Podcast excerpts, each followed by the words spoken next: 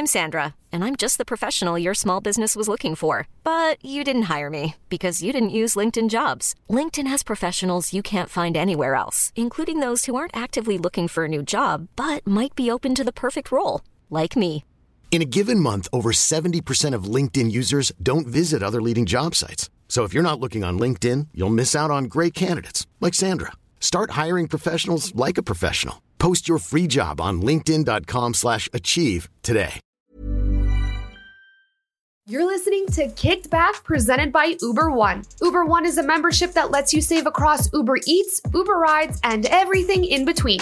Enjoy unlimited $0 delivery fees, 5% off of Eats, 5% off of rides, and if you join Uber One today, you can get your first month free. Visit uber.com slash Uber One for details.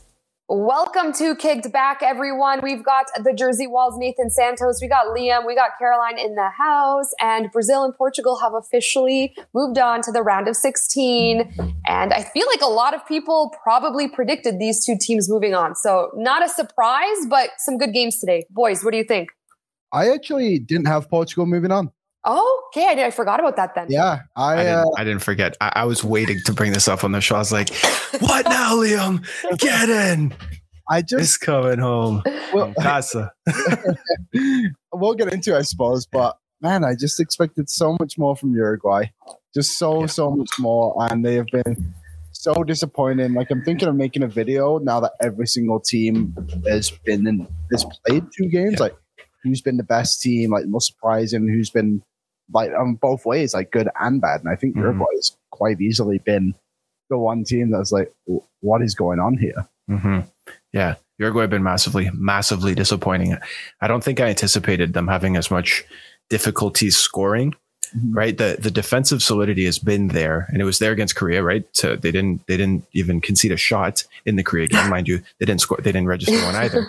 and then against Portugal, it's it's moments of magic, right? The penalty, I'm sure we're going to talk about it because I'm sure to some it'll be more controversial than to others. I didn't have a problem with it, but I did anticipate the style of play being very different for Uruguay at this tournament, and I think leaving it late and saying, okay, let's shut them out for as long as we can, and then we'll go for it late on.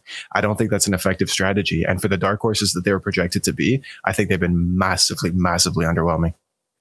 I, I there was a point in time in the game where I forgot that Nunez and Valverde were even on the Oh, pitch. yeah. Like these are some of the biggest names right now, some of the best young football talents. And I was like, for a second, I had to remind myself that it was Portugal versus Uruguay, and Nunez and Valverde are on this team.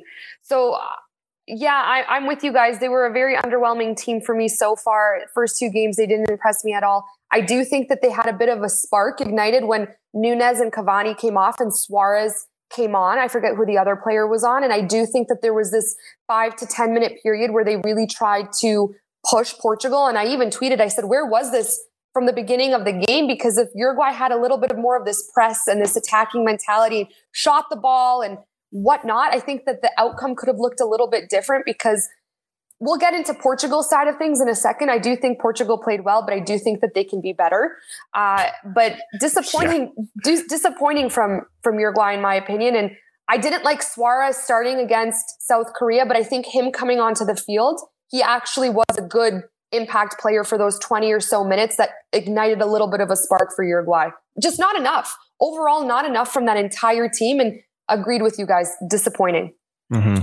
I, I think with uh, the Suarez decision, like you said, like he was much better when he came on rather than the, when he started the game the other day. And it's like he's an old he's an old player now. Like he's not the guy he Yeah. was. Like he doesn't have the durability that, that he did. And Uruguay has to kind of find a balance of having him and Cavani in the team. Like who's going to play in what situations and. I guess they somewhat got it right today, but they've also, like we said the last time Uruguay played, got to figure out how Nunez is going to stop being impactful and scoring some goals. Mm-hmm. He's supposed to be the goal scorer. Like Lucas on Sunday League pundits had him as the Golden Boot winner, and he's not even mm. close to hitting the net, has he? Like it's been, it's been brutal. I, I cannot believe where this team is at. Oh, Oh, no. I didn't even move.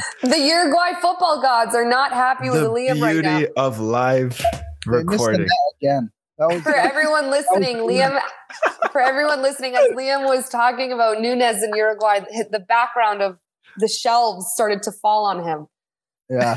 But my Bolton program from the UEFA Clinical Madrid fell down. Luckily, I had a soft football next to me that only fell down. A couple of my Superior men fell, but guess who's still standing? Brazil. I lo- well, makes sense. we could have teed sense. up that segue later in the show. That would have been good. that was all scripted. Thanks for pulling that rope. Was getting everything to fall down.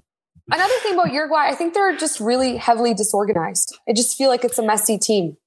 Yeah, I, I, expected a lot more defensive stability, but I mean, the thing is, it's easy to to be a hindsight analyst and to say, "Here's what they should have done." I just, I feel like what we've been screaming from this Uruguay team has been the same thing, and so I feel like the fact that we're not getting it and the results aren't going their way bode well for the prediction shows because it's saying, "Listen, like." Federico Valverde has been one of the most influential players in Europe this season, and he's mm-hmm. nowhere near a goal. Bentancur was tearing Portugal up. And, and you could have given me a hundred million guesses between two players. I would pick Federico Valverde to be bossing the midfield over Bentancur any day of the week. And I forgot he was playing. I'm like, dude, has this guy touched the ball yet? Exactly. I expected him to have a much more, not just box to box oriented role, but threatening an attack role. And I keep saying this name and I'll keep saying it. Nico de la Cruz is not seeing minutes in this Uruguay team, but he needs to because he's a massive injection of pace and energy, which I think will really occupy a lot of back lines. And to be fair, the back lines in this group are very prone to error all of them. So having a player like that, if you need somebody to do the running of a Cavani or do the running of a Suarez who don't have it in their legs anymore, there are players in their team that can do that. They're just not utilizing them as effectively. Even if they don't have a perfect creator, be heavy on that first touch, press the other team hard, and the results will come because defensively, it's not like they've been terrible, right? They conceded a, a great like cross shot, right? Which, which just deceived everybody and then a mm-hmm. penalty right? It's not like they're they're conceding massively an open player; they're bleeding goals. I still think they have defensive stability and they have players that can secure that. But I think you're absolutely right. The the organization is terrible. The the lack of confidence in what each other's roles are is all over the place. And then I'll be honest with you, Darwin Nunez to get uh, the the the uh, golden boot is that's a hot take. That's a very hot take from Sunday League pundits. But either way, I, Uh, my prediction for him going into this tournament was perhaps escape the meme culture, right? I thought if he could get like good three, four goals in this tournament, that he could remove himself from that bracket, like Vinicius did a few seasons ago, where people were laughing at him every time he touched the ball, saying, This guy's trash, this guy's trash, and going, You know what? I don't want to play against this dude. I feel like he has, he needs that opportunity to escape that side of his game so we can just embrace him for what he is instead of comparing him to Haaland But it's just not gone his way. And that's kind of, you know, a microcosm of Uruguay as a whole yeah, I, I'm completely with you. It's like you said, it's like they're not conceding goals from like ridiculous goals. Like they're kind of still pretty strong team. And as we say this, they still have a chance to get out of this group. Yeah. Just gotta win. All you gotta do is win and then go from there. This team's more than capable of doing that. And yeah, like like I said, kind of off the start, like this is probably the one team who I'm so surprised about seeing down here. But what did you guys think of the the penalty decision? I liked it. I think me to me, I've seen some crazier handballs be awarded in the penalty box that I'm like, that makes absolutely no sense. This yeah. to me was a Bruno Fernandes play where he megged the defender and it could have, the play could have continued if the player's hand didn't fully touch. Like the player's hand was fully on the ball. That makes sense to me. That makes absolute sense to me. I think it should have been a penalty. And I think that if the player's hand didn't go on the ball, maybe something could have happened afterwards. So I think that the ref made the right decision for once in my life. I will agree with the ref. I think so too, entirely. And, and it might come off as a little bit biased coming from me, but I think it's very easy for a person who didn't want to see Portugal to win to make a case of why it shouldn't have been a penalty. But show me the textbook definition of what a penalty should be in every scenario. And it's exactly this. The hand like he didn't have to put his hand down to break his fall. If he just fell onto his ass, he could have done mm-hmm. that. He didn't. He put his hand down. You might say that's a natural reflex. That doesn't take away from the fact that Bruno megged him. It doesn't take away from the fact that Bruno probably would have got the ball on the other end of it. So that's a denial of a clear goal scoring opportunity from like eight yards out. There's no doubt about it. That's hundred percent a penalty every day of the week. I'm glad it was given.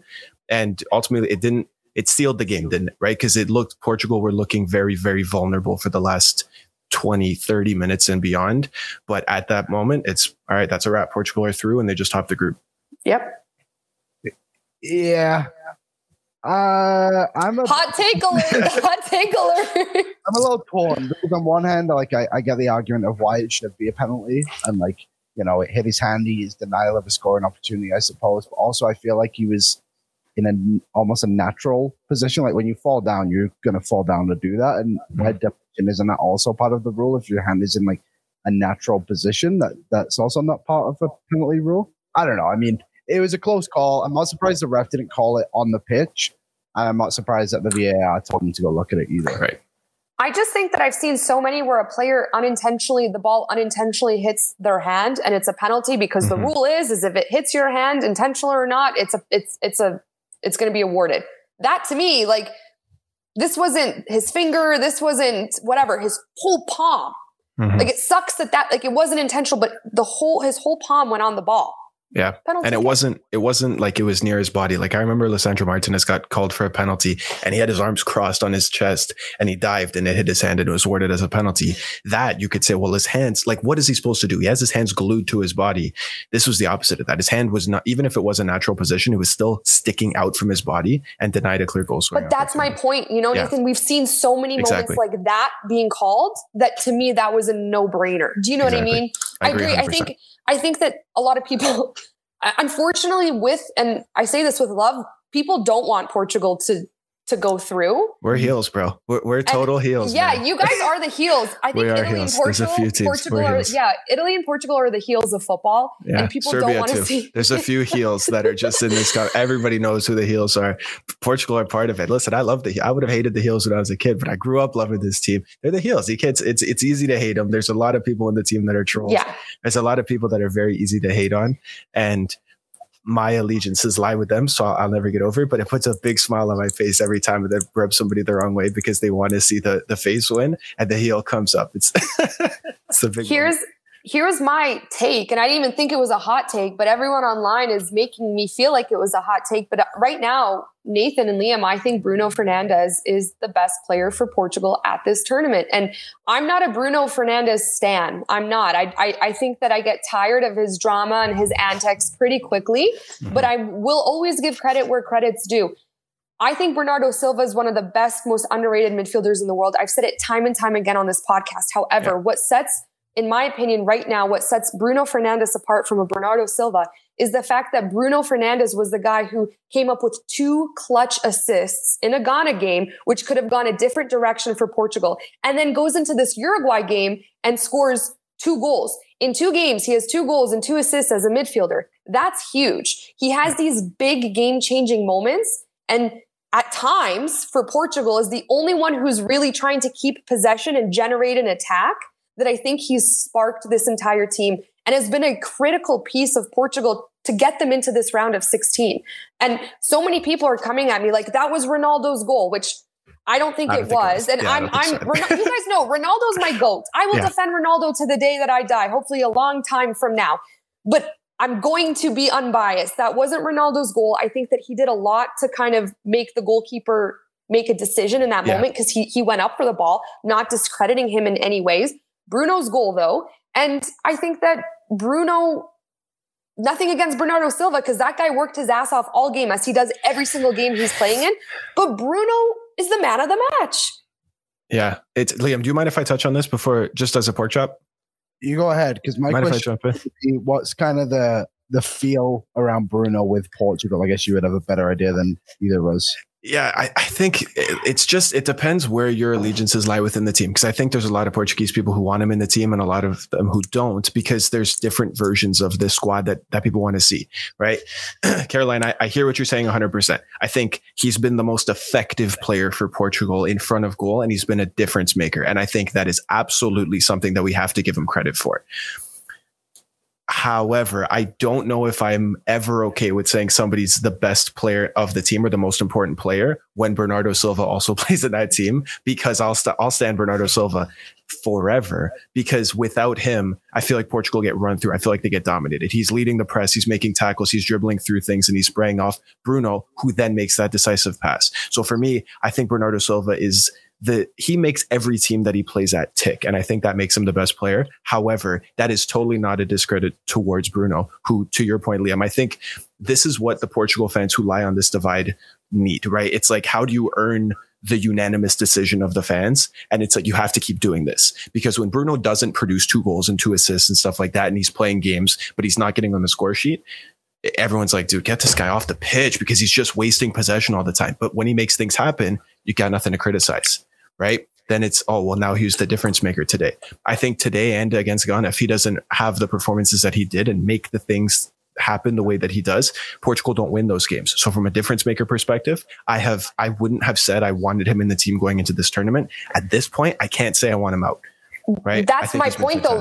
Yeah. Right now, right now, if you guys didn't have Bruno Fernandes, and I'm not saying of all time or the last five years or whatever, yeah. but in these last two games, if you guys didn't have Bruno Fernandes on the pitch, you guys aren't right now qualifying to the round of 16. Yeah, and what that I'll is say, to me, and that is to me, and, and I love, I love a Bernardo Silva, and I always, I, I guys, I was a defensive, yep. I was a defensive center mid, so I know what it's like to work your ass off all game and maybe not get as much credit because yeah. you're kind of behind the scenes, right? Mm-hmm. Um, but so all credit to Bernardo Silva, but to have two two assists and two goals in two World Cup games and kind of be the guy that's helped your team get there, you got to you've got to really start looking at this current picture of what Bernardo uh, Bruno Fernandes is doing for Portugal because I don't think I've ever seen him have such a strong individual performance before. Scored his first World Cup goal and and, and helped Portugal do what they do. I mean, yeah. in a game, in a game, in a game where Portugal was lacking creativity up yeah, top. That's for sure. Yeah, and what say, it's it's just like if we're gonna play the note of, of hypotheticals and like what if he wasn't in the team, who would have done that?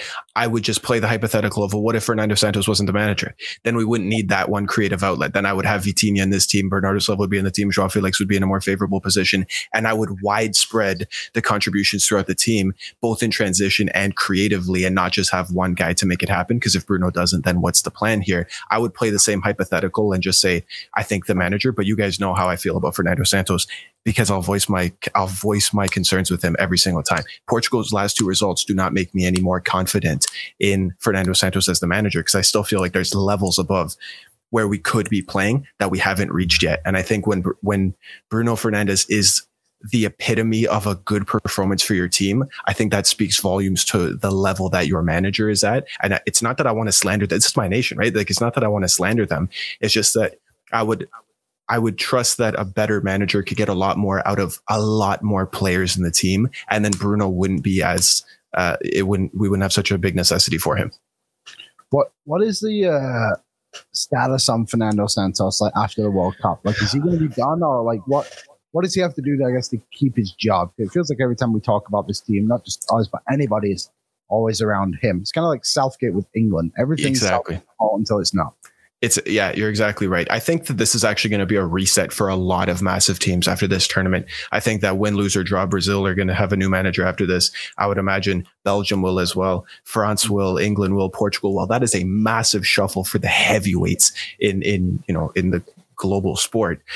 On the note of Fernando Santos, I think everybody would like to see Portugal win the World Cup, but I don't know if the expectation you can put that on him to play the style that the fans want to see and break away from the results that have been successful for him because by the same logic the results that have been successful to him have also been to our detriment as of late right i would imagine that after this tournament he will resign from the national team that's my that is how i feel he will approach the situation because i feel he should have done that after the nations league win and I think he wants to go out with the World Cup because he says always, he's like, this is the one trophy missing from the cabinet. That's what I have to help this team do.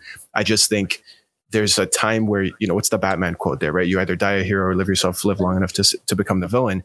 I think that he's approaching that territory, and if he overstays his welcome, I don't want it to be like a bitter exit for the guy who won the the the, the first national trophy in, in however long, right? I would imagine that this is the last tournament win, lose or draw for him. I would love for it to be going out on a high. Unfortunately, I don't think it will, and I think it'll be Fernando. Can you resign, please, for your honor? Because we don't want to publicly sack you. But I think Portugal after this tournament will find a new one. Mm-hmm. Well, shout out Bruce Wayne. am I wrong for am I wrong for watching Felix and wanting more from him? Like am I wrong nope. for watching him and say in that moment for as talked about as he is and as as much clout as his name receives that I would expect him to do more in that moment. I don't want to say he's overrated because I want to watch him continue to play and I'm rooting for him. But there are moments where I'm like, that was a really shit pass or a really shit chance on net that he should have done better with. Yeah. Yeah. I think you're absolutely right. Prospect since Martin Odegaard. Pardon, um, Liam? He said he's the most overrated prospect since Martin Odegaard. moved away from Real Madrid. Like eh, for years, I feel like Felix is just, and Nathan, you maybe you know a bit better than I, but just always been the guy that's like just leaves you on it a little bit more, right?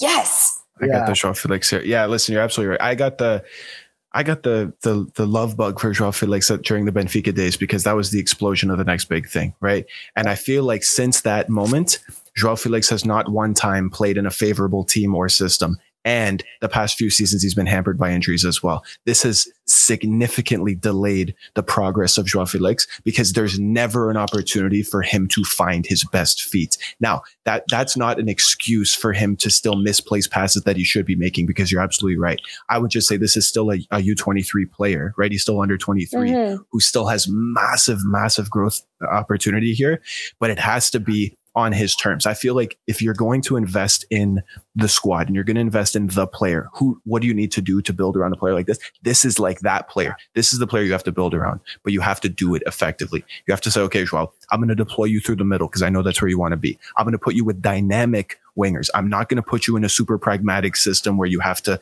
play left mid at times and not be involved in play and just draw fouls and slow the game down because I feel like that doesn't help him build his momentum. But when Joao Felix is on form, he's unplayable you can't get near him. And I've seen that on such few occasions, but we all have. The glimpses are there that keep that like spark of hope there. I wouldn't say he's overrated. I just think he's not, he hasn't delivered to the, to where we've expected him to reach at this point in his career.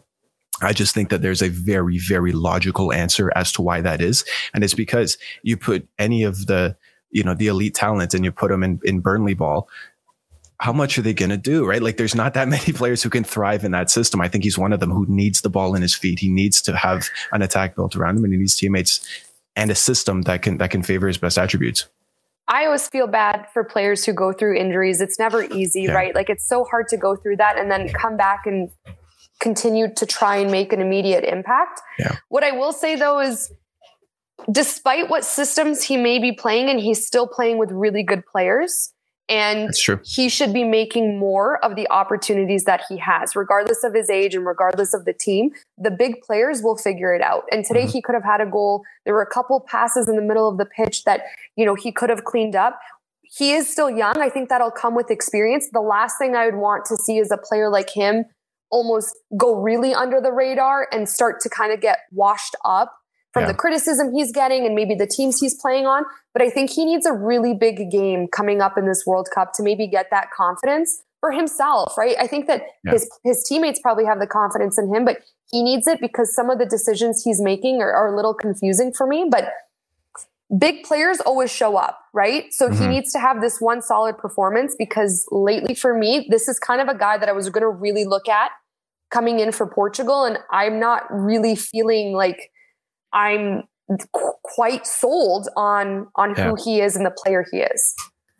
I think there will, I think that it may help his career in a very strange way because just hear me out here. He moved to Benf- he moved from Benfica to Atletico Madrid for 126 million euros, right? As a teenager.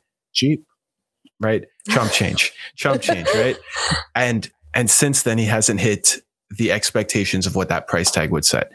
Now, I feel like there will come an agreement in the near future where clubs are willing to move on Joao Felix and clubs are willing to take a chance on Joao Felix for significantly less than what Atletico paid for him. But these are not going to be clubs who play a similar system to Diego Simeone. They're going to be clubs who say, I still see a Joao Felix in there, and I think I know what he can do, and I'm willing to take that chance on him. I feel like the dip in form might help him earn that move because Otherwise, even if he blew up at the World Cup and he goes back to play with Simeone, Simeone's not going to go, all right, kid, let's play 4 3 3 with a false nine. It's not going to happen. Like he's still going to have that stagnant momentum come when he goes back to his club team. You're absolutely right. And listen, reasons and explanations versus excuses are entirely in the eye of the beholder, right? Because if you're, if you're like, no, that's an excuse, it 100% is, right? It's just, it's, it's, it is what it is. He should be coming up bigger. He should be delivering more. And for all, for every bit that I've defended him, you'd still expect to see another level from him that we just haven't seen.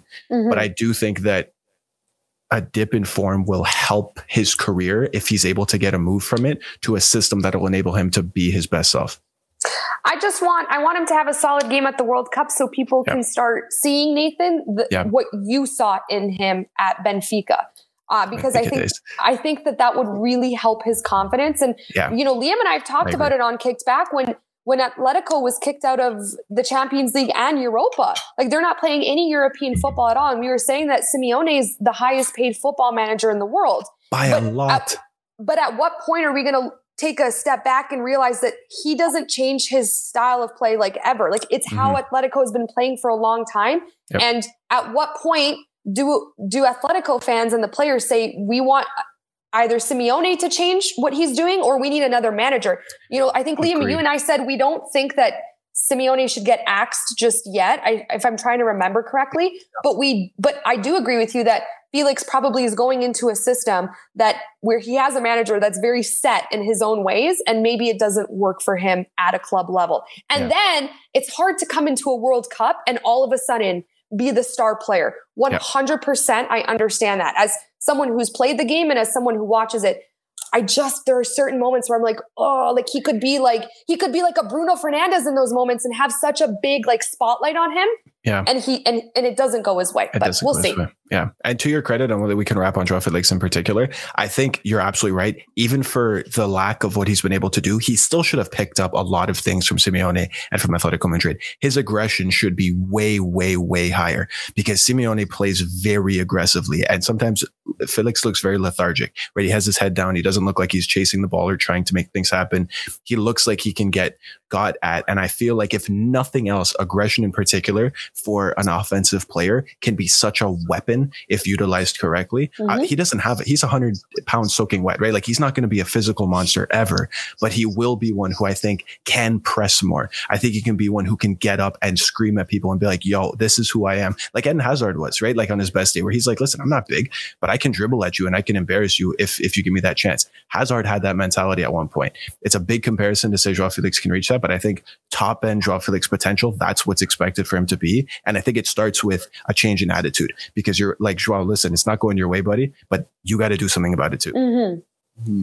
I think he'd look really good with Everett Ball at Bolton Wanderers.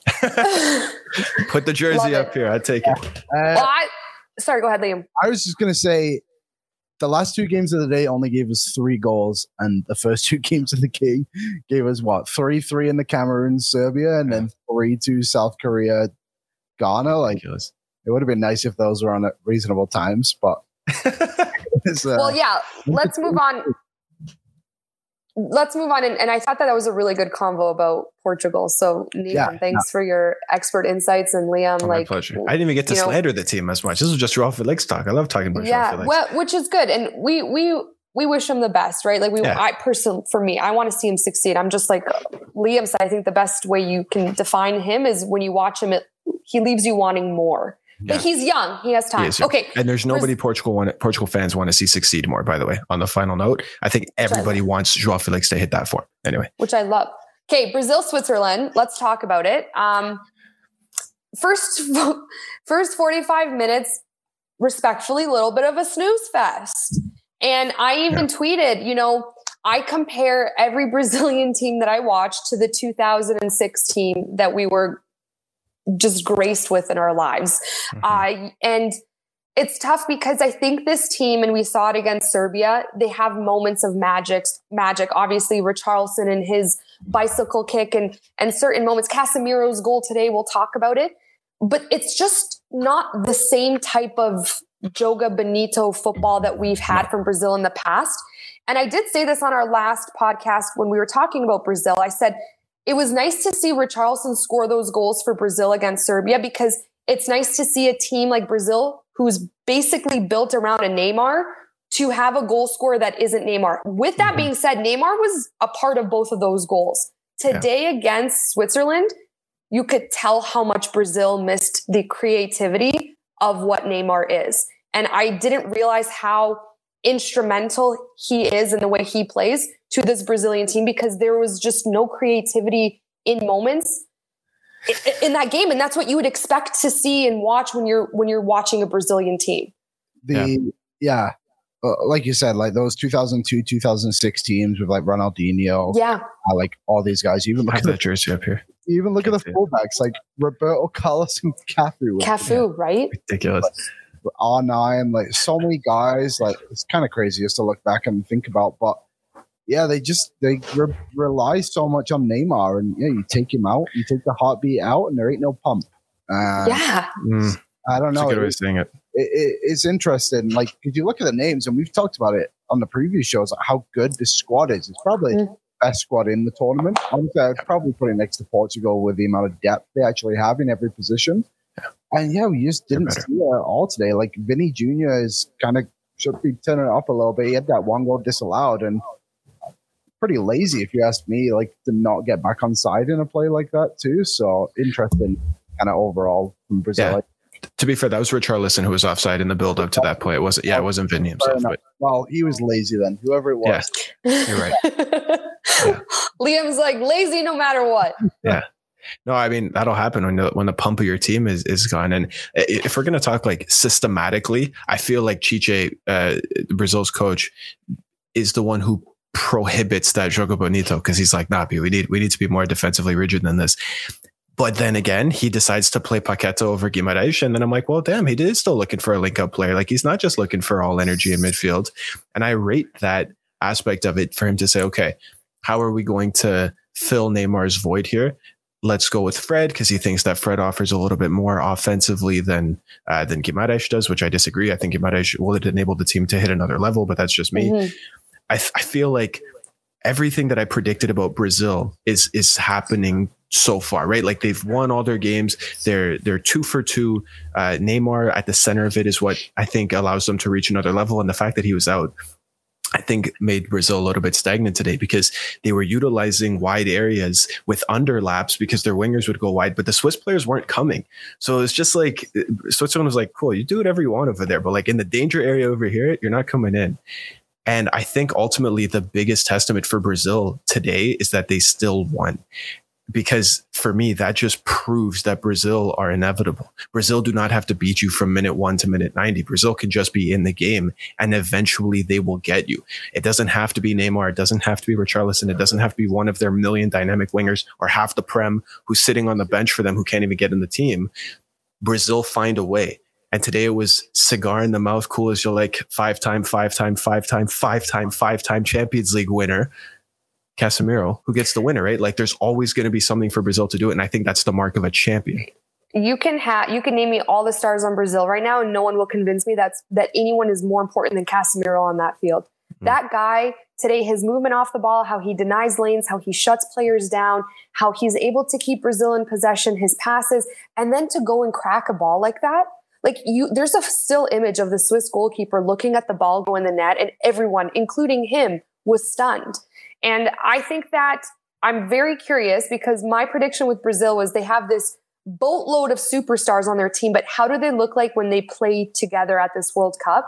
I was more impressed with them against Serbia. I hmm. think Neymar not being in this starting 11 is going to pose a lot of problems for them because, again, he's their creative guy going forward and trying to funnel in all this magic attack for this Brazilian team. And that was missing in today's game. Yeah. And I wonder what they're going to look like when they play a really good team. Like I was thinking today, if they were playing France, what would this look like? Where Casemiro would be a, very busy in the midfield, and their def, their back line would have to deal with the likes of Mbappe and Giroud, and you know even Griezmann when he's in the attack. Like there's, I just wonder what that looks like because Brazil wasn't generating nearly enough. Like it just wasn't. It wasn't. Serbia, after the Serbia game, I was like, wow, this is shades of Brazil from the past. And today I was like, okay, this is exactly why I was a little, just a little hesitant about Brazil now that Neymar's out. Yeah, Neymar's a massive loss. I don't think he will stay out for very long because I mean, even, Did you even see the his coach said- foot? I know, but even the coach said his tournament's not done. Trust me, he's coming back, and I think Neymar would sooner amputate his leg and stick a prosthetic on there to complete this tournament. I don't think Neymar's going anywhere without uh, being part of this World Cup squad. I think that if they played better opposition, the lineup changes slightly. I do think that Bruno Guimaraes will become an important member of this team sooner rather than later. But I just think that Brazil will always have an answer. Like in the next game, they're going to play Cameroon, and they've already qualified. Neymar doesn't need to play that game, even if he hadn't gotten Of hurt course. Yep. right? Which means like let the Martinellis of uh, the Martinellis of the world have a run, right? Let Antony Absolutely. You know what I mean? Absolutely. Like they're going to be able to do it against Cameroon, and then come the next round, they're either going to play Ghana or Uruguay, most likely, or South Korea, I guess. But let's let's call it one of Ghana or Uruguay. Do you have either of them beating Brazil? I don't think so. So Brazil, like we know, we're going to go far into this tournament regardless, and that gives Neymar the opportunity to come back when he does. I just think that Brazil are inevitable, and it's it's just everything about them. I, I, hope I'm not jinxing. I'm gonna knock on wood here because they're they're my prediction, but I genuinely believe that there is nobody who can do anything about what Brazil can do. Brazil can put a million different ways to beat you, and eventually they'll find one. Harry Maguire could slow him down. That's England's best player, by the way. Yeah, yeah. the uh, yeah, Brazil. They're a fun team. They can be a fun team, and they've got a lot of talent. And I, I kind of agree with what you said, Nathan. Like they played a tough opponent today in Switzerland compared to what they have in their group. But let's see what this team can truly do against a top top team, and I think they'll show up when they need to, and that's why they're still the favorites in my books to win. Yeah, that's what my head says. My heart says other things, but my head says Brazil. I think that if Brazil wins, it's because Casemiro's a rock, an absolute tank, rock, leadership role, experienced talent that will lead them to win everything. Like today, I just can't say enough about it. There's one thing that you said, Nathan, that I completely agree with is that they found a way to win. And in, in the 83rd minute, when you have your defensive mid absolutely like cracking a ball into the back of the net, you're you're you're going to be just fine. But mm. I, I, do want to see the picture against a better team. That's just me personally. Fair. Can I ask you guys a question on the note of Brazil before we move on? I want your yeah. personal opinions here because you guys know I have a pretty pretty nice jersey wall collection here. And what I like to do is no matter who wins the tournament, I want to get a World Cup winning kit. If Brazil win, who am I getting on the back? Is it going to be? Uh, you know my pick, answer. You're going to pick Casemiro no matter what. Whoever yep. gets the World Cup winning goal. That's a good shout. That's, That's a good shout where my head was at was Thiago Silva because I thought just like legend of the game, I don't have his jersey. He wins it at like 40. Like what an achievement! But all of these great shouts all around. How yeah. sick w- was it to see like Ronaldo and Roberto Carlos and Kaká? Uh, there was one more. Who am I missing? Cafu. Cafu was there, just all in yeah. the stands. There was four of them. I can't remember who the fourth one was. Cafu. Well, yeah. It was Cafu, Kaká, Roberto Carlos, Ronaldo. That's what it was. I didn't hear you say Kaká. Yeah, that's a pretty good, pretty good group of alumni. Pretty average bunch. I mean, yeah. I barely remember their names. Not like they were iconic or anything. Yeah. Oh, just Crazy. a couple of guys. The picture of the guy in the crowd who had nine. yeah. I know. And the pen. Just, it was the perfect. Like they set that up. They knew the, the direct. The producer saw them both and said, "Okay, go and then pen it to him. It was perfect. So funny. So funny. Okay. So now bottom half of the games, or basically top half, we just went in reverse order. Uh, where do you want to start, Nathan? Well, let's go full backwards. Let's go chronologically. Let's start with the match of the day, which upstaged the match of the day. See, I thought that when I woke up and I watched Cameroon Serbia, and what I will say about this, because this is ungodly hours that these games are played at for us on this coast of the world this game in particular, I was like, well, if there's a game that I have to wake up at 5 a.m. for, let it be a game that's thrilling. That's 3 3 like this. And then South Korea and Ghana said, all right, hold my beer, bro. You thought that was cool? Check this out. And then they tore it up. So I want to start there because they, they stole the spotlight. Like them, the winners of the day are Ghana, in my opinion, because they may not have qualified yet, but I feel like Ghana are the people's country right now. I feel like everybody is backing Ghana right now, even if whether or not you have a nation uh, representing you at this World Cup or you're just looking for a neutral, Ghana have produced by far the most thrilling fixtures and they have a hold on my heart. Like I want to see them succeed.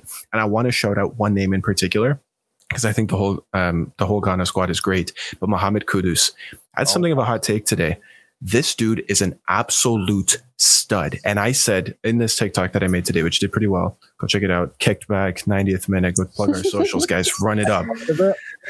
Listen, Mohamed Kudus has every single bit of talent that Joao Felix has, but people aren't ready for that conversation because he plays for Ghana and not a top European or South American country.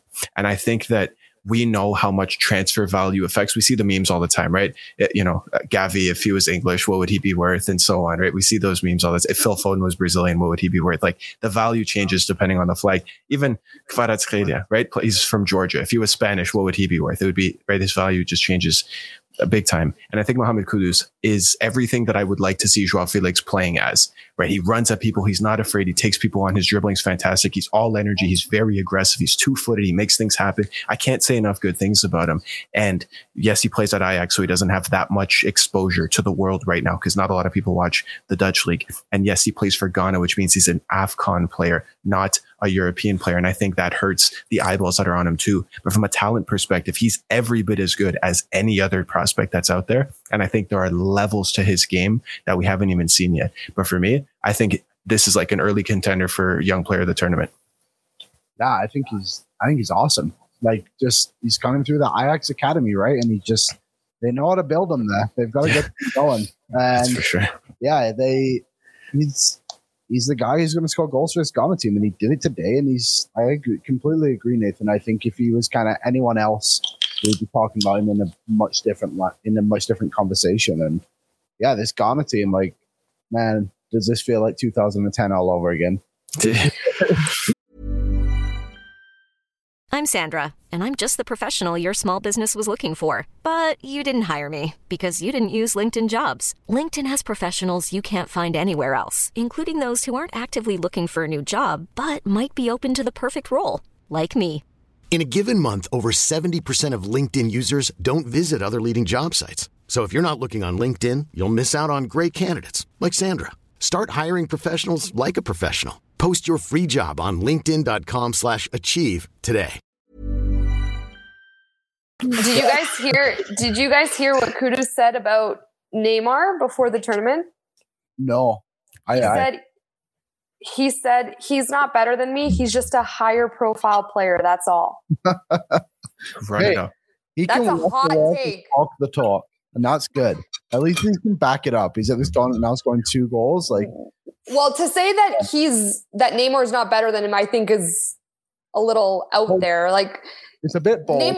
You can't It's say a- he lacks confidence, but he plays like that. Yes. He plays with all the confidence of a Neymar. He's like, no, Which listen, I'm going to go make things happen. And I, I totally, I don't want him to play as a shadow of himself. I don't want him to play like conservatively thinking I'm not the best player out here. Go out there. Cause you know what? He was the best player out there today. It seems like when he plays like that and he applies himself, he damn well could be the best player on the pitch when he applies to it. And the same thing now, this system favors him because they heavily rely on him to make those things happen. And he, with obviously not short of confidence, is glad to deliver. And I think that's going to just propel him into a new stratosphere of fame after this tournament. confidence is everything. I love when Mhm. players have confidence. You can tell when a player doesn't and when a player does. I heard Ronaldo in an interview recently. He said he's not worried about scoring big goals because he says, I don't chase the big goals, they chase me. And I'm like, that kind of mentality is what sets Ronaldo apart from every single one out, every single other striker in, in football. Mhm. Having that mentality going into a game like that, like Kudus does saying, Hey, I'm on the same page as Neymar is what's going to make him exceptional in that game. If you go in saying, "Oh my gosh, you know, this player is better than me," you're going to have you're you're you're not going to have as good of a performance as you can have. I like confidence. I don't like cockiness, Right. but I do think that being extremely confident is important. Do I think Kudus Kudus is the same type of player as Neymar? At this point in time, no. I think that Neymar is one of the best players, you know, Ever. that we've seen. Yeah. Um, but I do think that Kudus, like you have said, if, if he was playing for different teams and had more of a higher profile placed on him, we would be giving him way more respect prior to this game, even today, where now everyone's talking about him. Yep, exactly. he was pretty good against Portugal too, right, Nathan? What's that? He, that, uh, that Ghanaian, he was pretty good against Portugal too, right, in that game. He was, uh, was- But still pretty good.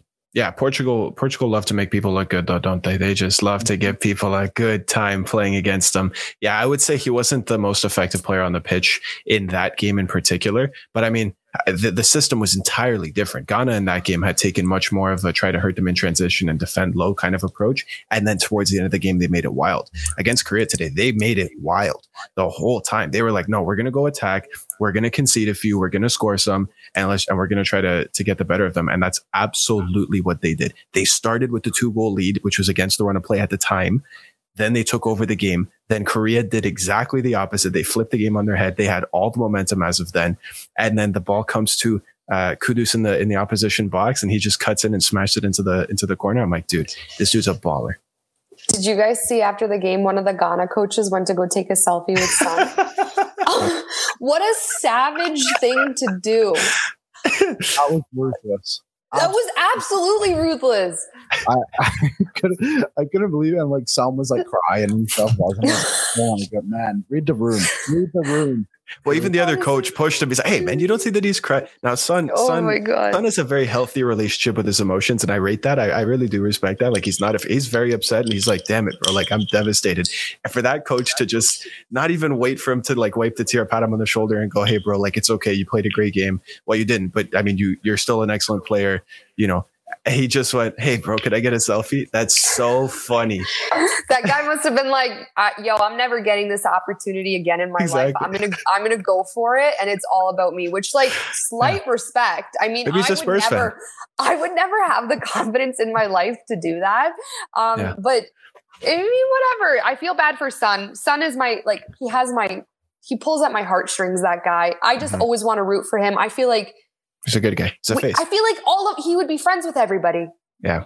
He's just yeah, mm. he's the face. You're right. I He's agree with that. We got to put everything in pro wrestling terms. Pro wrestling terms makes everything so easy. Understand? I don't know- right? Like, there's just so many terms we could use, Caroline. Come on. I don't know if you know this, but I've covered many WrestleManias and SummerSlams. Don't you think I watched you on Aftermath back in the day, Caroline? do- You don't I think I didn't know your history? that. Of course I did. You're talking Oh, to a pro watched- wrestling fan right here. I have every collectible Aftermath? WWE title, every single one of them, Nathan, I didn't know that. My from the Renee. Paquette days. I She's watched- the best. She's the best. She's fantastic. Oh, I watched all of She's the them. best. Oh wow. Okay. Well, when we need to talk WWE after this, We could do a w- kickback WWE edition. Let's, let's, start a uh, 90th minute WWE podcast. Let's do it. A hundred percent. I'm in. I have okay. Personal story before we move on to Serbia and Cameroon. I swear on my life, for my university graduation, I brought the Ric Flair W World Heavyweight Championship to the thing. I wore it over my gown. I strapped it over my shoulder, and when they called my name to receive my diploma, I lifted it to the whole crowd, holding it like I just won it at WrestleMania. I swear on my life. I This is a love pro it. wrestling fan right here. I love it. Everyone always asks me what my finishing move would be. I'd say I need to do the curb stomp. It's to me, it's a scary.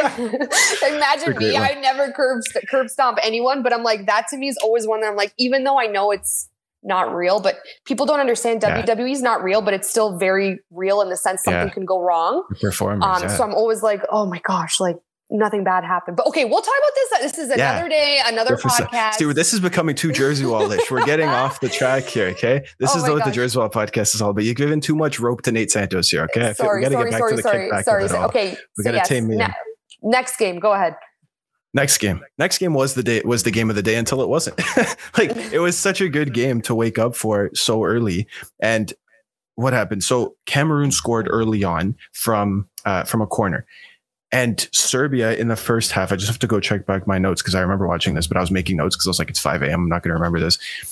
The Serbia attacking players couldn't get into the game. And I was like, dude, this is a problem because I predicted Serbia to go pretty far in this competition and they're not linking up the players who can make things happen. Mm-hmm. And then on the brink of halftime, it looked like it was it, right? Cameroon going 1 0 at the half. Like it's a very, very different game. And Serbia score one. And then they score another one, two goals in the stoppage time of the first half. And that propelled the momentum. Now it's like, okay, well, Serbia got this game over. They score one pretty quickly into the second half. And I'm thinking, all right, cool. Serbia, like go put four or five past them. Let everybody know that the Brazil one was just a fluke and go show everybody why you are such a strong contender for dark horse at this tournament. And then they conceded because Vincent Aboubakar said, listen, I'm a super sub and I'm going to go run this line and, and I'm going to use this high line because you guys are slow and I'm fast. He ran through it. He chipped the keeper, ballsy, because he thought he was offside. Everybody did. So he's like, ah, I'll try chipping him. It went in. And then two minutes later, he made the exact same run, squared it. Choupo-Moting scored. And I'm like, dude, this is a crazy game. Like, how did Serbia not learn this lesson? Quit playing a high line. He just scored it like one second ago, and you're going to do the exact same thing. And then Serbia couldn't get into it from that moment on. I don't know, something about the African nations when they start to get going, you can't help but like all of them are faces. There's not one heel African team in this thing because you just want them to succeed. And Serbia are proper heels. They're they know they're just there to be to be villains. I, I'm very surprised that Vlahovic hasn't had the impact that I thought he would at this tournament because I thought he would be an outlet and attack for somebody like Milinkovic Savic to really, really use and Dusan Tadic as well. And that's not what we're seeing. It's been like Mitro has had got more control of the shirt and he scored today. It's not that he's been poor, but I think you ask objectively most football fans, who would you rather have leading the line at your team, Dusan Vlahovic or Alexander Mitrovic? I don't know how many people would say Mitro. right? I feel like most people would be like, oh, Vlahovic, 100%. He's fantastic. He's 6'4 and he can score free kicks from 30 yards out. Like, what are you talking about here? And he's not getting that opportunity in this team, and he didn't get it today. I think that that's a mistake. And I do think Serbia will still win on the last day. I think they're going to beat, um, they're going to beat, uh, who are they playing there? Switzerland. But from what I've seen so far from Serbia, it's not something that I think is going to take them as far into the tournament as I thought they would. How about the Cameroon goalie getting suspended by the team? But not like in the way they went to have goal kicks taken. Pretty Uh, wild. I don't know if I have a take on Andre Onana standing up for himself and saying, "Nah, be like this is how I do it." I feel like you have to respect the manager, even if your accreditations might be marginally better. Because I tell you what, most players play for better, especially at the international stage. They play for better teams than what their club, than what their national team managers have managed. Right? It causes tremendous disruption in the squad if you're going to start undermining your coach. Mm-hmm. And so I think he does have to conform a little bit and say, okay, like if this is the style we play here, this is the style we play here, because otherwise you get massive, you know, disgruntles within the squad. And now, if if Cameroon weren't going to make it with their number one keeper, it's not that he was poor today, but I don't know how much their number two keeper is going to help them make it out of this group and beyond. And like going up against Song as well, who's like an absolute legend in Cameroon, is a very mm. bold decision on that man's part. Absolutely. Against the manager. Very interesting thing to get suspended over. He was also suspended for a full year for like failing a drug test once, right? Yeah, that was tough. I feel like that was for like like uh, ex- eczema cream, you know. Yeah. And then he he just said I didn't declare this, and then he got suspended. But I don't know how real that story is. That might have just been a cover, but. But I, I, uh, I do think it was something like really minuscule, while like he was Yeah. taking something and then there was something within it or whatever. And yeah, he got Mhm. of the year, but like he's a good goalie. So to actually lose out on him is a tough one, especially considering like the next game is must win against oh, uh, Brazil. Um, exactly. like I don't know if Cameroon's really going to get much further at this point now. Like I feel like they've had No. their time to shine. Uh, Yeah. I guess on Serbia, like, like this is kind of what I assumed they were going to be. Is they can attack really well, but defensively maybe not as great as they should be or need to be, and it's a weakness for them. But sometimes when you get this like big generation of players going forward or whatever it is, like you need a couple of the guys to come through and. Belgium somewhat dealt with it, I guess, in 2014, where they were hmm. missing a couple of guys and then got them in 2018 and got to the final four of the tournament, finished third, and now we're seeing Belgium kind of crumble, I guess. But Oh, big time. oh, it's crazy. I actually, okay, I'm going to talk about that quickly. I cannot believe the comments oh. Kevin De Bruyne made. Yeah, we haven't heard you talk about that. Karen and I re- released a never before seen, never to be released episode of Kickback will never see the light of day, where we talked all about Belgium. But now it's fitting that we have you here too, Liam, because you thought that they were going to make it out of this group, right? But I can't imagine like that doesn't go well for your predictions when the captain and the best player on the team says, "Now we're way too old," and then Vertonghen to say, "Oh yeah, we're too old up top too. That's why we can't score." Like, dude, shots Drama. fired here, man. Drama, drama, drama. Who would have thought Roberto Martinez couldn't manage all these goals? like to get Everton's finest, bro. Oh my goodness. Yeah, like it's just wild. I cannot believe this Belgian team, how badly they've crumbled. It makes me even more disappointed in Canada's loss to them, knowing how dysfunctional this team is now. It makes it almost that much worse, especially now that Canada's done. But boy, oh boy, you have two of the best players in the entire world on that team.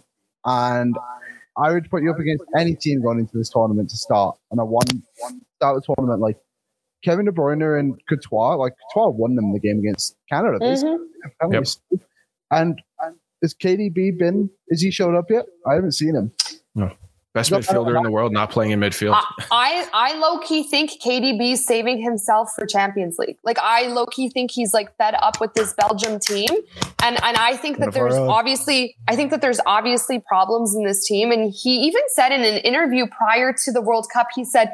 Would you think that you're you would most likely win a World Cup first or a Champions League title? And he was quick to answer it, and he said Champions League title. And everyone's like, bro, like City's never like won one. Like, why was that his answer so quickly? And I wonder if because there's a lot of shit going on in this Belgium national team. Yeah. I thought it was so odd to have the best player in the world, in my opinion, at this moment in time. Definitely the best midfielder in the world. Um, the captain of this, I don't know if he's captain, but the, one of the biggest leaders of this yeah. Belgium team go out and say, we're not going to do anything because we're old. Like what a, what an odd thing to say. Like, if yeah. I heard, if, if I was a young guy on that team and I'm like, yo, KDB, who like I'm hanging out with right now, just said, we're not going anywhere. We're definitely not going anywhere. Mm. But I think he's, I think he's ready. I think he wants Champions League. I think he wants to win it with City. And, and I think that that's where his mind's at. Yeah, I think he knows if if Man City were to play a friendly against Belgium and he was playing yeah. for Belgium, City would beat them 14 nothing. Like City would beat the breaks off of Belgium every single day of the week. And I think he just know he's like, listen, my chances of winning one of the big trophies that I really, really want to win is astronomically higher with City than it is Belgium mm-hmm. because neither team have ever crossed that line, right? City haven't crossed the line and won the Champions League before, but Belgium have never crossed that line and made it to the final or won the World Cup right? They, like you said, I think the, the golden era peaked in 2018 and now it's the fallout and the transition between their best players are so old. They're horribly imbalanced and the young kids are not ready to take that mantle yet, right? Like Charles de Ketelaere, brilliant player, like really, really good. Hasn't kicked on at Milan this season, can't really get into this team either, right? When Eden Hazard, who weighs as much as current Nate Santos, is t- trying to tear up the wing at nowadays, I'm not like it's not the it's not the Eden Hazard of old. I don't like it. There's nothing about this team that stands out to me except for the video that I saw of Onana singing because that's the only thing he does well: elbow people in the face and sing like an angel. Did you guys see? Okay, did video? you? No. He's brilliant. He sang this. He sang the lights out. He's fantastic. I almost downloaded it. I was like, I want this in my ringtone. Hazard or Onana? No, uh, Onana. Onana can sing. Hazard can. He just puts things in his mouth. He doesn't. Rihanna. Sorry, Caroline. You go. You go. No, no, no, no. I was just saying. Did you guys hear that there was apparently a fight between Hazard, De Bruyne, and and um, Vertonghen yesterday, nope. and apparently Lukaku had to like it, it was a big in all caps, big altercation between those three, and then Lukaku intervened and stopped everything. Wow, that doesn't surprise me. I uh, I just I've said it again. I'll say it again. Sorry, like Martinez, they should have sacked this guy so long ago. And the fact that the assistant manager is Thierry Henry also doesn't bode well. Like he's only managed like this is supposedly one of the, the second best team in the world, and they're managing like, eh, the biggest yeah. joke ever. The, the world biggest. rankings are the biggest fraud ever. I oh, I could go on them again. Bigger than bigger than VAR assistants. No. I would say yes. I would still say yes. I think that Belgium being ranked no. number two, despite not winning a damn thing for 10 years, what, what on at least VAR gets it right sometimes. There's okay. never been a reason for Belgium to be that high. So here's my thing on world rankings. I just don't get. So Belgium, so 10 years ago was 2012. So did they play at the 2012 mm-hmm. Euros? I can't even remember. Oh, it was 2014 World Cup the one where they kind of started, right? Yeah. Yeah. So 10 years ago, Belgium was nowhere to be seen on the world map of football. And now somehow, after Italy won a Euros, Spain has won a World Cup along with two Euros, Germany's won whatever they've won, Belgium's higher than all of them. Yeah. How on earth does that work at all? It makes zero sense to me. Like they, I, I know it's based off points or whatever, but like I, I, would like to see these points and who's writing them down because somebody's clearly been giving Belgium double. um, what was I going to say? Um, quickly, just to go off the Serbia game, Nathan, yes. do you still think Serbia is going to reach the World Cup final? No, no, no, no, no, no, nowhere near it. No, I don't think they're anywhere close to that anymore. I think that all, all the expectation, I expected them to have six points from six right No, sorry, they played Brazil. I expect them to have six points leaving the group because I would have thought they would have beaten Cameroon and I thought they would have beaten Switzerland, but but lost to Brazil because everybody will lose to Brazil. I think that then with the way the bracket would have played out was building off that momentum. Serbia would have been very, very hard to play against for Uruguay or Portugal because you have to remember they beat Portugal in the qualifying round. So I know that they know how to beat Portugal. Then they would have faced one of Spain, Germany, Croatia, uh, Morocco, one of those iterations. And I went, ugh, that's a battle no matter who it is. But I feel like once they make it past there, they're going to face Denmark or England on the other side. Like these are winnable games for the, for the expectation and the version of the team that I had. But now, no, I don't think the team is anywhere near robust enough defensively to allow the attacking creative players to do their thing. So I think it's mm-hmm. just, it's holding everybody back. Mm-hmm. It's okay. I had Denmark going to the World Cup final, so I'm right there with you. yeah. I, and for the record, I would not have predicted Serbia to make the final. Never. But then when I did the bracket, I looked at the matchups. I'm like, eh, I think Ser- I think Serbia could win that. And then I looked at the next one and I went, mm, yeah, I think they're going to win that too. And then if I, I found them in the final. Like, what are you guys doing here? How did you get this far? It's interesting because everyone's like favorite go to um, dark horses of this tournament have kind of been the teams that have flopped, which is very, very interesting to me. We should do a podcast episode on that, like the Denmarks and the Serbias and the Uruguays. And even for me, Canada, you know, these are teams that are potentially not getting out of the group or aren't showing a dominant performance where, where they can get out of the group or Mhm. do well in the tournament. Yeah, I agree. And I'm so down for that episode. Time and place. Let's do it. Yeah, Back to right? JW stuff. So here's do we want to do predictions for tomorrow? We Or sure do. Do we want Okay. do predictions who's going to get out of the group quickly? Since everyone just has one Ooh. game left. Or do we I want like that. day by day? No, or I don't know. You guys decide. We should do predictions for tomorrow, though. Yeah, let's do day by day. So who makes it out of the group tomorrow, basically? Okay. Sounds good. Let me pull up my Coolbet stuff here. Okay, right. Because okay, so let's just do bo- both. Let's do predictions of for the games tomorrow, and then Just continue what? Pardon? And then we can just continue it on throughout the groups. Yeah, and then we'll just say yeah, what teams Okay. are getting out of the group. We're going to revisit those discussions day by day for sure as new stories break. Okay. No more no more early kickoffs, guys. Yeah, I know. This We is can it. kind of watch all the games, but not at the same time. okay, so I'll, I'll kick us off here. So Ecuador, this is a Coolbet segment powered by Coolbet, spoken by Liam. Ecuador versus Senegal for the battle for not only second but possibly first in the group. Ecuador plus 145, Senegal plus 232 for a draw plus 210. Now, where are we putting our money? Also, to hit the woodwork minus 115. Anyone anyone like that one? I do like that one. I could see the post being hit. Yeah, I I'm gonna go away from my original prediction, and I'm gonna go with Ecuador.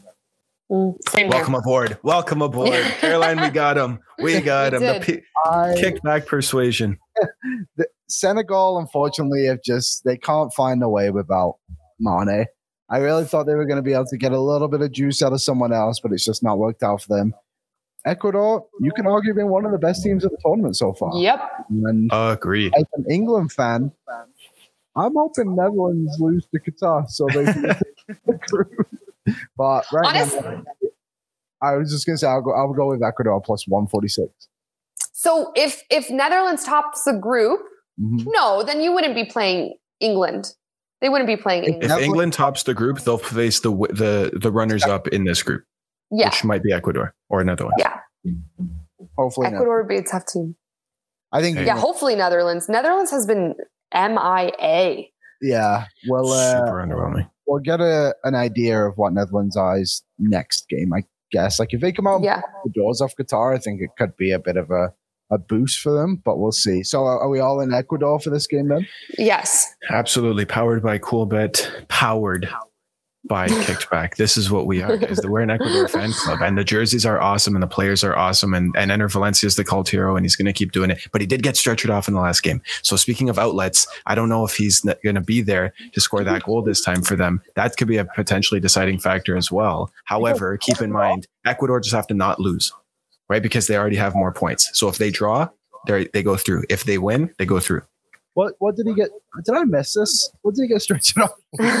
It's that reoccurring knee injury. He's got them 33 year old knees, bro. Makes sense. Why it doesn't Yeah, the play- same one he went off with. Yeah. I feel like I've got 33 year old knees sometimes. uh, November 26th. Okay, Netherlands, Qatar. Netherlands, obviously heavy favorites, minus 435. Qatar, plus 1500 to win this game. And also plus 550 for a draw.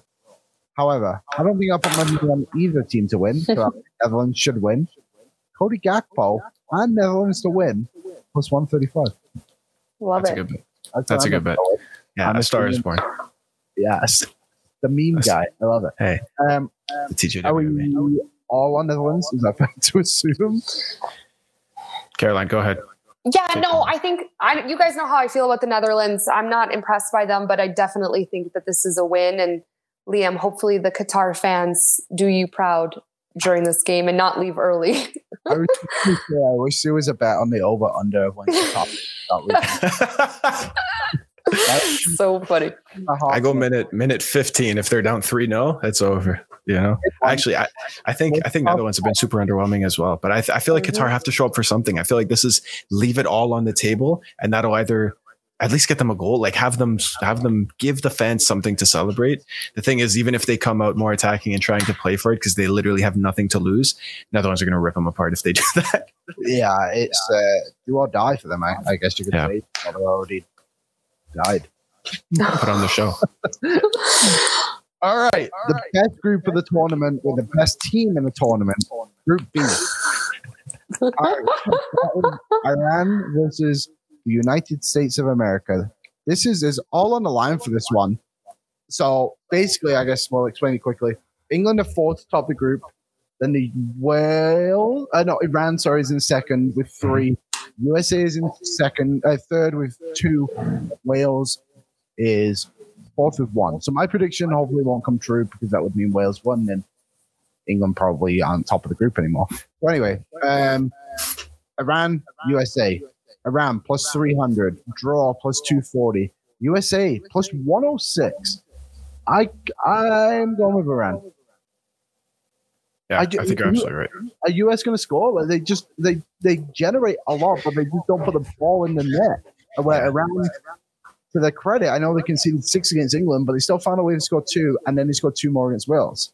Like they've shown they have offensive ability here, and I just don't know if maybe I'm undervaluing what the US has done now. The more I think about it, but my my mind is just telling me Iran. See, I, I think you're spot on, to be honest. I don't think they have enough to break through. I think that they have a very combative and impressive, energetic midfield. Really, because Tyler Adams has been sensational. Yunus Musah has been unbelievable too. I think he's like the pace and energy in the middle, not just the energy, but the pace in particular. I think it's a really interesting way that they press when they're kind of standing off and they commit kind of one of the midfielders and the winger goes wide. I think it's fascinating to watch, but that's not going to apply against Iran. Iran are going to be so deep and they're just going to try to spring them in transition and hurt them at the death, which is exactly what happened against Wales. And they won. And Iran had hit the post multiple times in that game. Like Iran's goal difference wouldn't be as bad as it were if they were a little bit more clinical against Wales. But I had Iran making it out of this group in second place from day one. The England result didn't necessarily change that. I would say if you're placing with Coolbet, you got to bet on Iran. I'm going to stick with my original prediction. I think that the US has what it takes to win this game. If Berhalter can move a few things around and start putting his players in a position to succeed versus staying stubborn with his systems and styles of play. They had a really, really good game against England. We all know that. Um, it's just a matter of finding a guy who can score those goals. They, in, USA was also really unlucky. Pulisic hit the crossbar. It was an unbelievable shot. I thought McKennie missed a sitter, and I thought he played really, really well all game. You mentioned Musah. Tyler Adams was phenomenal. They have guys to make it happen. And I think that their goalkeeper was amazing. So I think that this is a team that can absolutely get it done. Berhalter just needs to move some of his players around to give them a chance to score. I'm not taking anything away from Iran. I just think that um, I'm going to stick with my original pick about the U.S. because I do think that they played a really good game against England.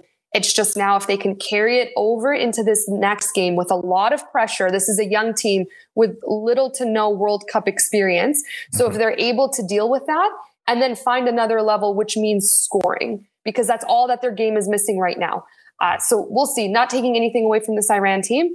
I just think that the U.S. If, if they can find that goal scoring outlet that they'll that they'll be able to at least have a very very good competitive performance. Fair enough. Did you guys see Tyler Adams' interview by that journalist? By the way, Yeah, I Yes. did. I wild. trying to figure. Did I say Iran correctly? I could. I said it correctly. I think you did. Caroline, I think you got to work on the pronunciation here. Iran. Yeah, Yeah, I Iran. That's how you say it, right? I Yeah, never knew, to Iran. be honest. Iran. Not Iran, but Iran. Tyler Adams credit. I think he answered that question very, very well. Agreed. Consummate professional. He Yeah. fully he didn't he didn't lash back and say, Well, what about what your country's doing? He said, you know what? Every country can improve. I'm trying to lead by example for my nation. Yeah, I thought he did, Brilliant. did a good job. Um, Wales, England, the Battle of Britain. I am not worried about this game. I'm slightly concerned because damn, when England play these four nation teams, they sure show up against them. Wales plus 715 to win, draw plus 350, and England is minus 217.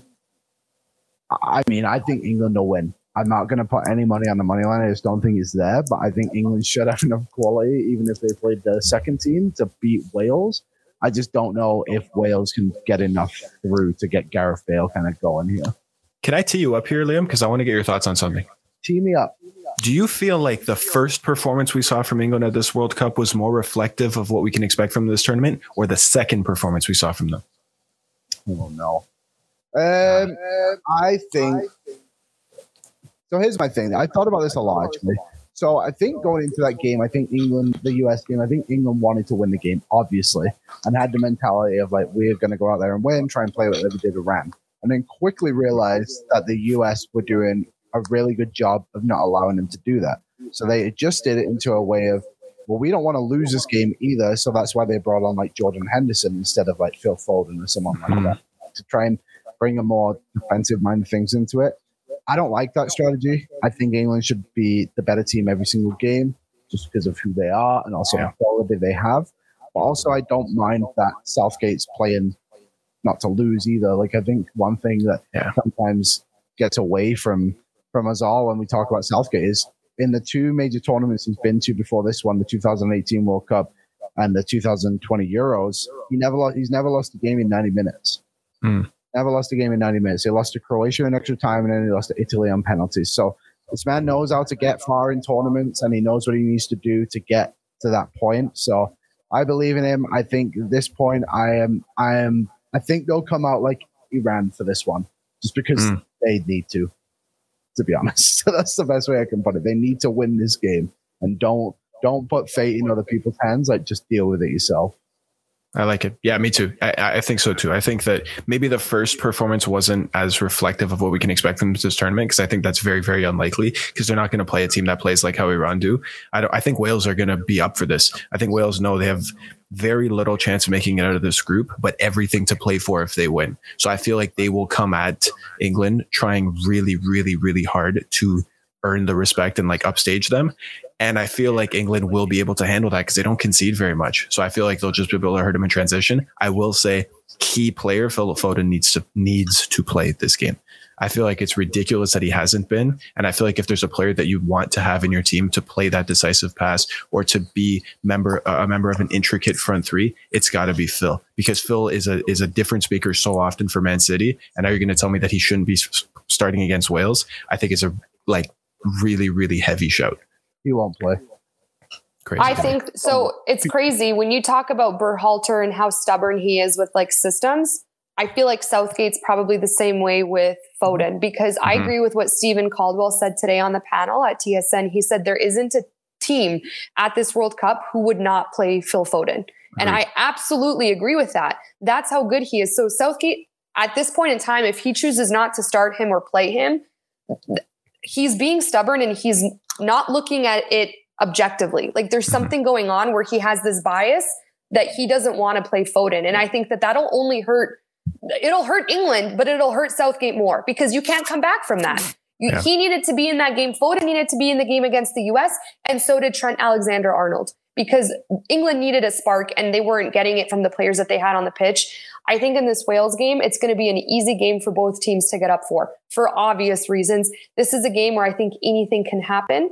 I think that the US set, uh, sorry, that England set such a high expectation in their opening game where they had this unbelievable performance and then had a tougher game against the US. I think after that game against the US, they'll be able to bounce back and have another really good performance. I think that if they utilize the right players, and that's a Gareth Southgate conversation that I'm sure we'll be having after the game as well. I think that England can win this, and I would say maybe even a two two nothing win for England. I, I'm not sure how Wales is going to start to score those goals, but again, it's a game where anything could happen. I could be very wrong on that. Yeah.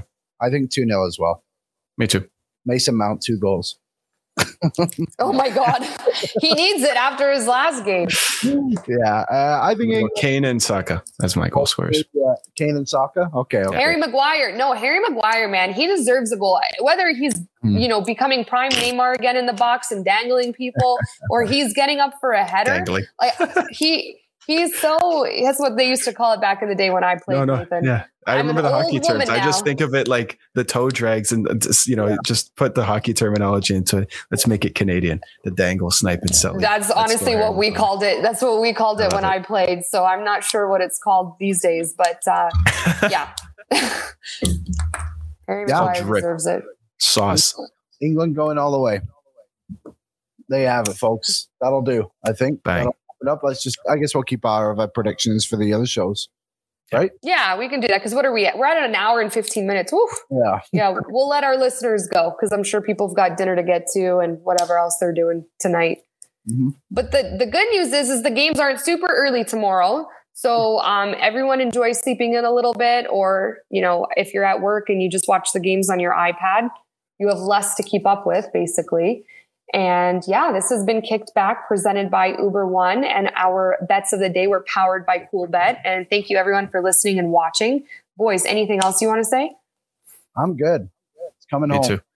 It's no, I think uh, I think the TJW invasion has come on a little strong this episode. I'll dial it back next time. Jersey Wall preview, but thanks for having me again, guys. Happy to be here. Uh, there was one quick thing that I want to say, Nathan, about Portugal. I think Mendes is a is a huge talent for you guys. Oh my god! And Guerreiro, like the step off. Just, how many times he got beat? He's so slow. I'm like, oh no, this is going to be such just, a problem. He's he's so fast, and yeah, I, I, was so because he went down with an injury. I was like, yeah. I can't wait to watch this guy even more. And then another thing, when I saw Pepe in the back line, if I were to place a Coolbet bet if um, that's too close of yep. saying bet twice back to back but you guys know what i mean. I'd pick if there was one it would have to be the over on him getting a yellow card or a red card in that game just because of pepe's history. I'm like Every there needs game. to be some kind of bet when pepe's in the game. What's the what's the odds of him getting a yellow or a red card? I agreed. Yeah. Yeah. How many okay, fouls? guys. place you over right. under three fouls per game. yeah, right. I know. All right, guys, this has been Kickback presented by Uber One. Thanks for listening. We'll be back tomorrow.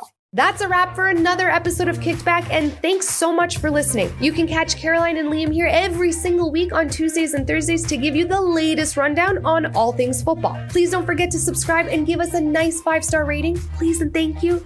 And for even more Kickback content, follow the 90th minute on all your favorite social channels. See you next time.